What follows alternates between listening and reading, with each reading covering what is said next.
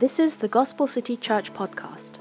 Our hope is that this message is helpful, encouraging, and even life changing as you grow to know the person and work of Jesus. Enjoy this message today. Psalm 128, and it reads Blessed is everyone who fears the Lord, who, walk, who walks in his ways. You shall eat the fruit of the labor of your hands. You shall be blessed, and it shall be well with you. Your wife will be like a fruitful vine within your house. Your children will be like olive shoots around your table. Behold, thus shall the man be blessed who fears the Lord. The Lord bless you from Zion. May you see the prosperity of Jerusalem all the days of your life. May you see your children's children. Peace be upon Israel. Amen. Amen. Um, the good life, right? We've heard this expression, ah, the good life. You know, what images come to your mind when you hear this? Is it you laying on the beach with your feet in the sand, a margarita in hand, listening to the waves endlessly come in on repeat? That's just one version of what we might think the good life is, or the story of the good life. Perhaps your version is a little different, and I want to ask you this, your, the, you this question this afternoon. What is your story? What is your version of the good life? Um, theologian James Hamilton Jr. says this The stories we tell reveal our understanding of the world with our hopes and fears, and the songs we sing are poetic crystallizations of the deep longings of our hearts. The deep longings of our hearts correspond to what we envision as the good life. So, again, I want to ask you what do you envision as the good life? Perhaps it's a story of career success. That's the good life, right? Perhaps it's getting that passive income so you don't have to work anymore. That's the good life, right? Perhaps it's getting married, having kids, building up that retirement fund, retiring early, moving off to Florida. That's the good life, right? The story we tell of what the good life is reflects the longings of our heart. And if our longings, if the longings of our heart are in the wrong place, our heart will always be unsatisfied and longing for more. Time on the beach, it'll be too short. Gotta come back to reality career success. You think you've achieved it all, but your heart will be wanting more. Passive income might be enough now, but eventually you're going to want more. So, today, as we continue in our Psalms of Ascent series, we'll look at the good life for the Christian, what it really means to have the good life. And we'll work through the passage like this we'll have the good life, the not so good life, and the truly great life. So, first, let's go through what the good life looks like. The main theme of this psalm tells us that blessed is everyone that fears the Lord, who walks in his ways. Blessed is everyone that fears the Lord. And blessed, the Hebrew, if you look at this term, it can be defined simply as happy. Happy is everyone who fears the Lord. Happiness comes from walking with the Lord and the fear of the Lord, to define this, is a reverent awe of God. It's a deep respect for the Almighty, the creator of all things. But it's not a fear where it's unapproachable, right? We are able to approach God, but it's this deep reverence for who He is and what He's done for us. And walking in His ways. Finally, we define walking in His ways as obeying what God has given us in His Word. So the fear of God and walking in his ways is the good life, it's the happy life. And what I want to point out to you this afternoon first is that the fear of God and walking in his ways are inseparable. Charles Spurgeon says, It is idle to talk of fearing the Lord if we act like those who have no care whether there be a God or no. God's ways will be our ways if we have a sincere reverence for him. If the heart is joined unto God, the feet will follow hard after him. If your heart has been changed by the gospel, you will revere God and you will desire to obey. Those things are inseparable. And so, the question for us that we should ask this afternoon are we in reverence of God? And do we desire, not perfectly, do we desire to obey and follow Him? Because this is the marker of the happy life, the truly blessed life.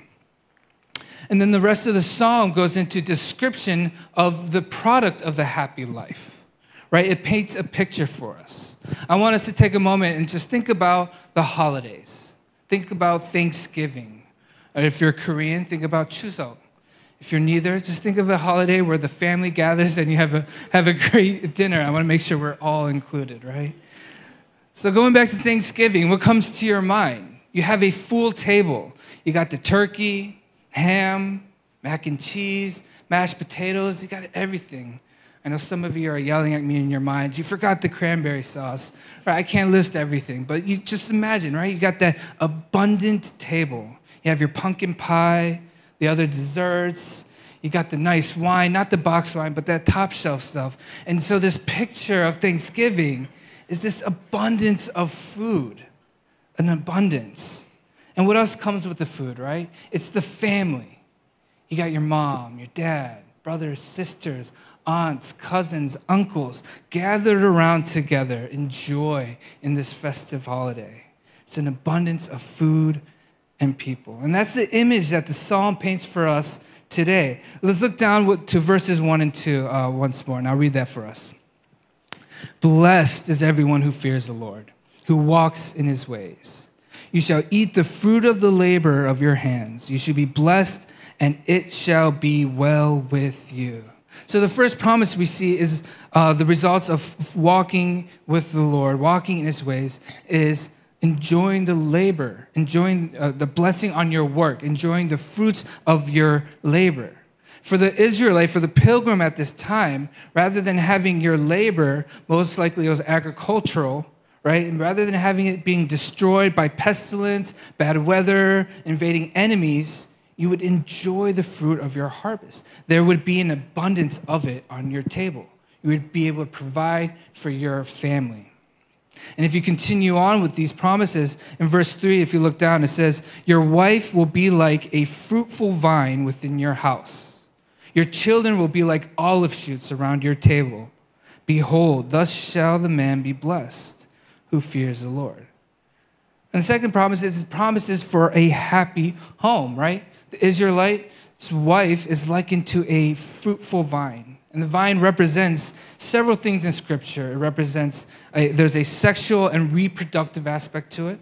There's a aspect of peace that the vine represents, and the vine also represents festivity and joy.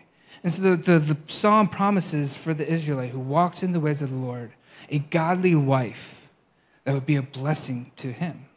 And similarly, you know, for our woman here today, having a godly husband is also a blessing from the Lord. A godly husband or a wife makes for a happy home, as this psalm promises to those who fear the Lord and walk in his ways. And then we see the pilgrim's children.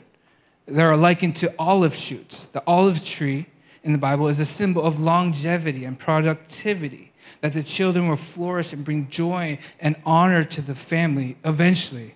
Maybe not right away because kids are hard, but eventually that these you would invest and these olives olives would grow and you would reap the, uh, the fruit from it. And during this time, having many children was a sign of rich blessing. You know, the infant mortality rate back then was about 50% at that time. So the more children you had, it was meant that you were more abundant and you could have more blessing because the more children you also have, it would, it would help to your estate more, more children to the contribute to help, the, help your estate grow in abundance. And this was a picture of the happy life for the Israelite during those times abundance from labor, blessing on work, and a happy spouse and a full home, blessing on family. That's the picture of the good life that the psalm gives us today. And the good life is not just inward blessings, but it continues outward as well. If we continue in verses 5 and 6, the Lord bless you from Zion. May you see the prosperity of Jerusalem all the days of your life. May you see your children's children. Peace be upon Israel. Zion is a place where God's people would gather. It's where the pilgrim would come to join and worship God together with God's people. And the pilgrim's future was tied up in the prosperity and the longevity of Zion. And for us, that's the church. We find God's blessing in this community. So, again, the good and happy life revolves around fulfillment in work, blessing in work, blessing in family, and blessing in community. You know, the psalm is teaching us that when we fear God and obey Him and walk in His ways, that is the secret to a truly happy life. Blessing in work, family, community. That there's a direct relationship between your attitudes and your actions and God's blessings in your life. When we live our lives according to God's purposes and plan in order for this world, we reap blessings. But when we sin and we fail to do so, when we fail to live according to that purpose and order God had created, there is a negative impact on our lives. Now, please, please don't mis- mishear me. In Christ, we are free from the eternal consequences of sin, but as we live on this earth, we can feel the consequences, the effects that sin has on us if we choose to go in that way. So when we fear God and walk in his ways, there's happiness and fulfillment in our work, relationships, and community. When we're not, there isn't. Now we realize that uh, many of us here are not married yet. Some of us desire to get married, some of us don't. Many of us here don't have kids. Some of us want kids, maybe some of us don't. And many of us maybe don't have a job yet or are in an occupation that we really don't find fulfilling. And for, for me to preach this passage as a blanket statement that if you fear the Lord and you obey him, and then you'll be blessed with a godly spouse, with many kids, and success in your work, would be irresponsible. It would be a bit tone deaf as well. It wouldn't be considering your situation and what goes on in your life. And most importantly, it's not fully explaining what this passage is trying to teach us today. So we're going to go deeper into what God is trying to teach us through this psalm. And we look at this picture of the good life. And we got to look behind the scenes of what is actually going on. And while God does certainly bless us in these areas of work and family and community when we follow his ways, it's hard to make that generalization and blanket statement that if you do this, he will certainly bless you. So let's look deeper into the passage. And before we find the truly blessed life, we got to look at the not so good life. The not so good life. As a pastor, um, can you guys guess the two most commonly brought up topics of conversation I have with people? Work and family. It is the two greatest areas of our lives, isn't it not? Just this week, I had multiple conversations about you know, toxic box bosses, you know, not being able to get along with people in the workplace. And uh, on the topic of family, well, I mean, I could ask each and every single one of you about your family, and we could go on for hours and just talk about the challenges and struggles and the difficulties. I mean, think about the psychiatrist, right? You go to a psychiatrist, you tell them your problems, you tell them what you're struggling with, and what do they tell you? So tell me about your family. You know, family and work has a huge impact. It plays a huge role in our lives. And uh, we're going as we've been going through the Psalms of Ascent, I don't think it's just by chance that it's these two Psalms that address these two topics are right there in the middle of these 15 Psalms, 127 and 128. They're two major areas of the Christian life that God wants to address. So let's take a deeper look and 128 and look at what's beneath the picture of this good life that is given to us. Earlier, I, I, I asked you guys to think about the holidays, right? Thanksgiving or Chuseok, and we, we talked about that full, abundant table. Lots of family, good time of celebration and joy, the good life, right? Well, if you're like me, or actually, if you're human, you know there's another story to behind this beautiful picture. Is there not? Right? As a holiday approaches, you're excited to see your family, but at the same time, you brace yourself for what's ahead, right? The anxiety starts to set in because you know you got aunts and uncles who are going to be badgering you with questions. When are you going to get married? When are you going to have kids? When are you going to grow up and get a real job?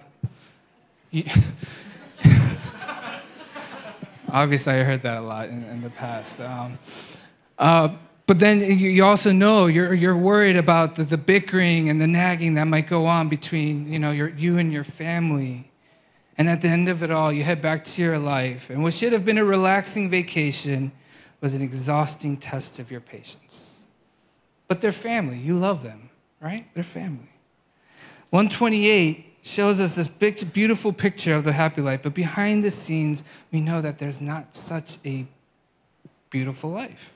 There's difficulties and tensions in our relationships. Spouses, it takes work to build a happy marriage, a healthy marriage. Children, I mean, there's certainly a challenge in our lives. And as children, it, it can be difficult to honor and love our parents at times.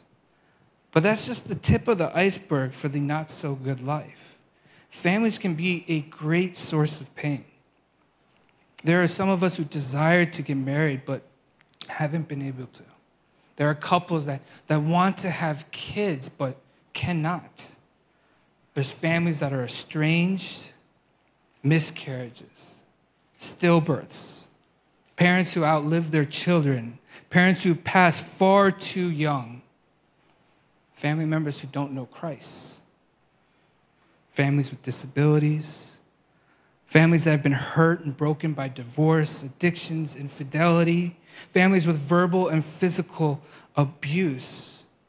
Behind this picture that's painted to us in Psalm, we all know and experience in one form or another there is a not so good life when it comes to our relationships. There's a side of life that has been broken and tainted by the consequence of living in a world filled with sin. But it's not just our family, it's, it's in our work as well. There are those who are, of us who work hard and strive for success and to really be excellent in our areas, but we just don't see the fruit of it. There are other of us, others of us who really struggle and strive to be a witness in the workplace and live out what it means to be a Christian, only to have coworkers and bosses walk all over you, to be treated unfairly and not recognized for the hard work you do to see others who live dishonest lives cut corners and are dishonest, but somehow they climb that, that ladder. There's also a lot of pain in our work as we toil. So, the question we have to grapple with here today is there are people who f- do not fear the Lord and do not walk in his ways, but they seem to flourish in family and work.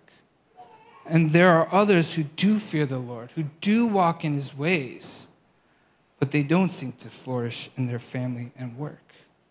And we should also ask the question Did every Israelite family who sing, sang this song experience the blessings that were listed out for us in these short few verses?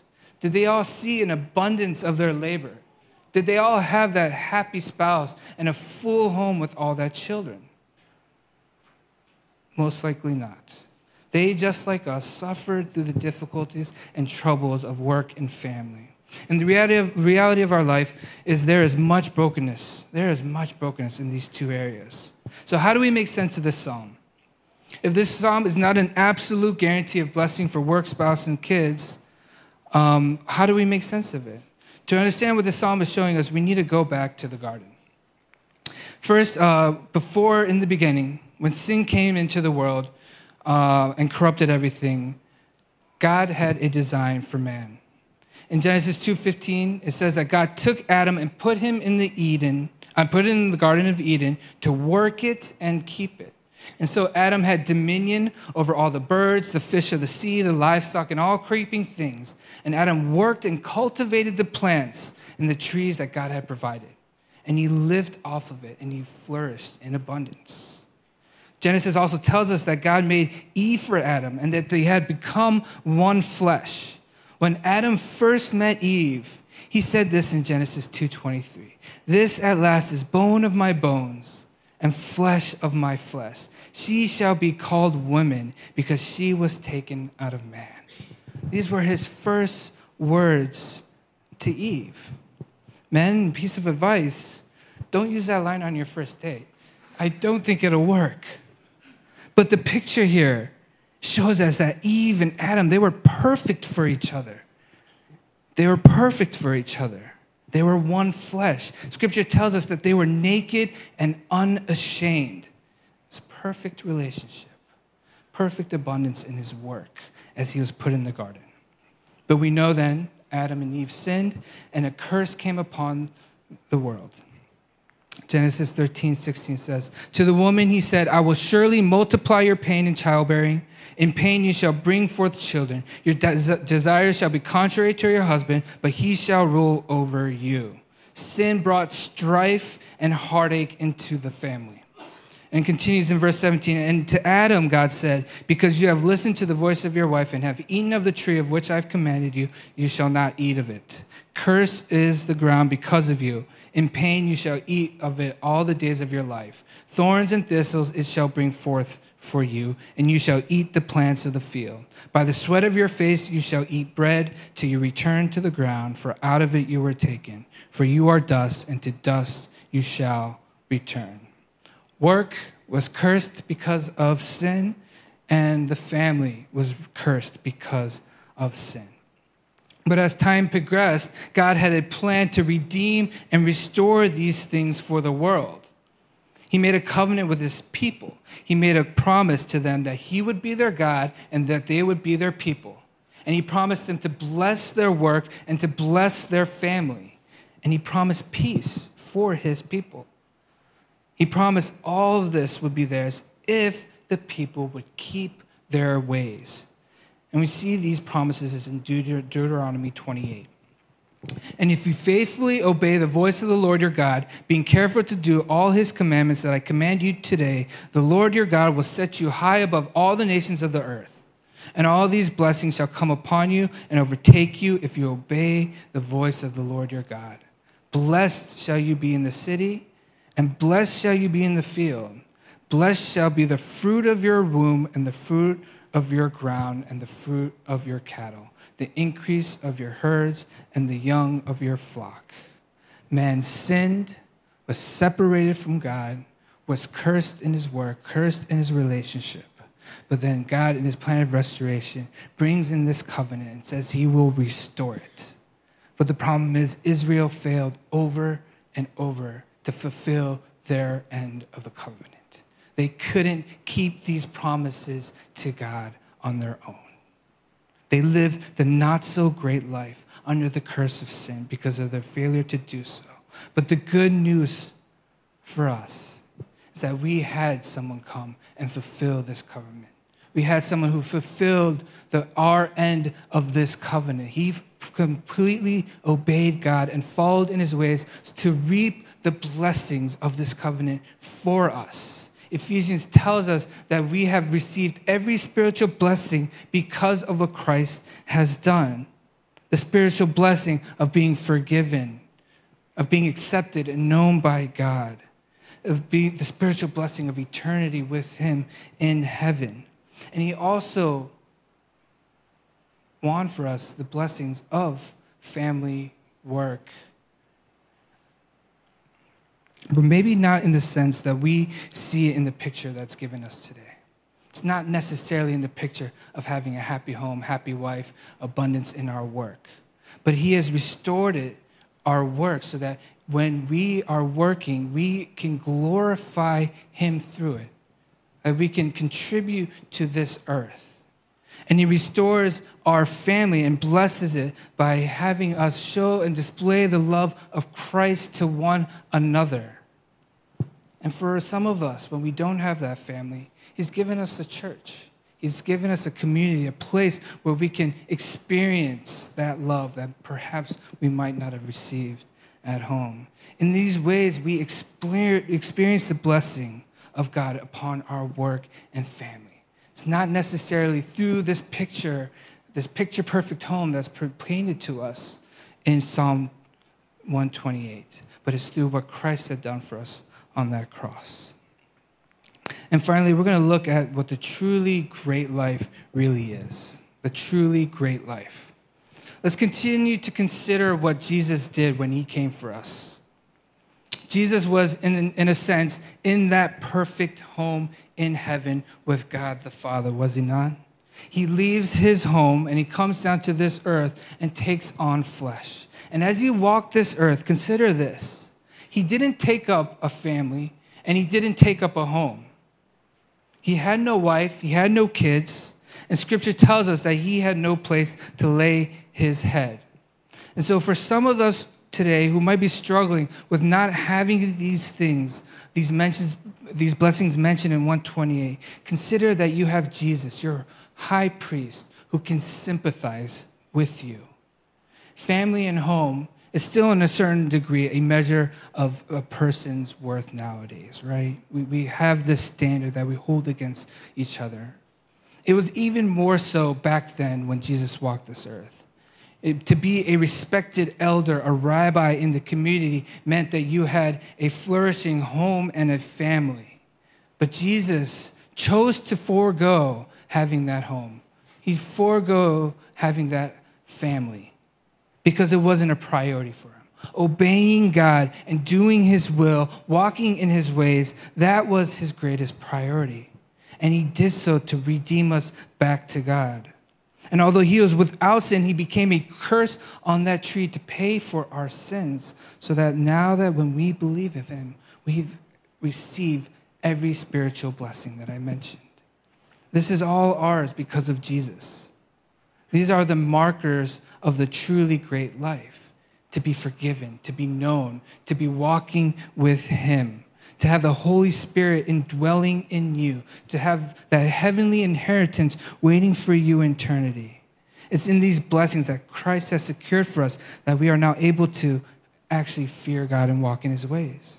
And when we do this, when we do this, we enjoy fellowship with Christ. We enjoy fellowship with Christ. That is the truly happy life. And from that, then the earthly blessings will flow. But these blessings are not primary to our happiness. It's that fellowship with God that is.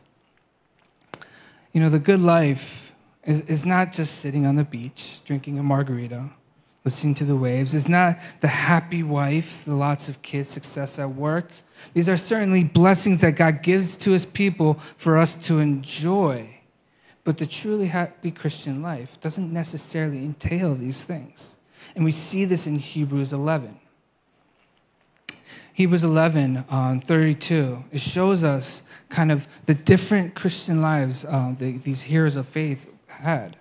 And it says, And what more shall I say? For time would fail me to tell of Gideon, Barak, Samson, Jephthah, of David and Samuel and the prophets, who through faith conquered kingdoms, earthly blessing enforce justice, earthly blessing, obtain promises, stop the mouths of lions, quench the power, power of fire, escape the edge of the sword, were made strong out of weakness, became, became mighty in war, put foreign armies to flight. Women received back their dead by resurrection. All earthly blessings for the people of God who walked in faith. But on the other side of the coin, sometimes as we journey through this world, there's a different picture. As we continue in Hebrews, it says, Some were tortured, refusing to accept release so that they might rise again to a better life. Others suffered mocking and flogging, and even chains of, and imprisonment. They were stoned, they were sawn in two, they were killed with the sword. They went about in skins of sheep and goats, destitute, afflicted mistreated, of whom the world was not worthy, wandering about in deserts and mountains, and in dens and caves on the earth. Walking in faith doesn't necessarily grant us all the inter- earthly blessings, but for certain, these men of faith who suffered under these afflictions, they were guaranteed the greatest blessing of eternal paradise with God they were granted the blessing of walking with God through this life. You know, the key to a great life is not blessings, and the earthly blessings in which God gives us, but it's fellowship and walking with Christ. You know, these days you ask people uh, why they get married, and, and you'll get all sorts of answers. You know, people will say they want to get married for a sense of security. They want to get married so they can start a family. They get married so they have financial benefits, tax breaks, tax breaks. maybe medical insurance. Some want to get married just so they can have that apartment and the appliances and, and just to have that ideal home. You know, if I went up to my wife while we were dating and said, I want to marry you, and I listed off all these reasons why I wanted to marry you, right? For sense of security, so we can start a family, financial benefits. I wouldn't be standing up here with a ring on my finger right now, right? But sometimes this is what we do with God. We want his gifts more than we want him. We think our happiness is in the blessings that he gives us on this earth rather than blessing of himself. And so for the Christian life, the truly great life, we experience blessing when we walk with him and when we have fellowship with him. Let's pray. If you've been blessed through this ministry, join us in reaching others by partnering with us today. Gospel City is a gospel centered church in Seoul, South Korea, on a mission to plant Korean speaking, healthy, gospel centered churches. You can give by going to the website give.thegospelcity.org. Thank you for listening and subscribe to enjoy more messages like this. Remember, Jesus changes everything.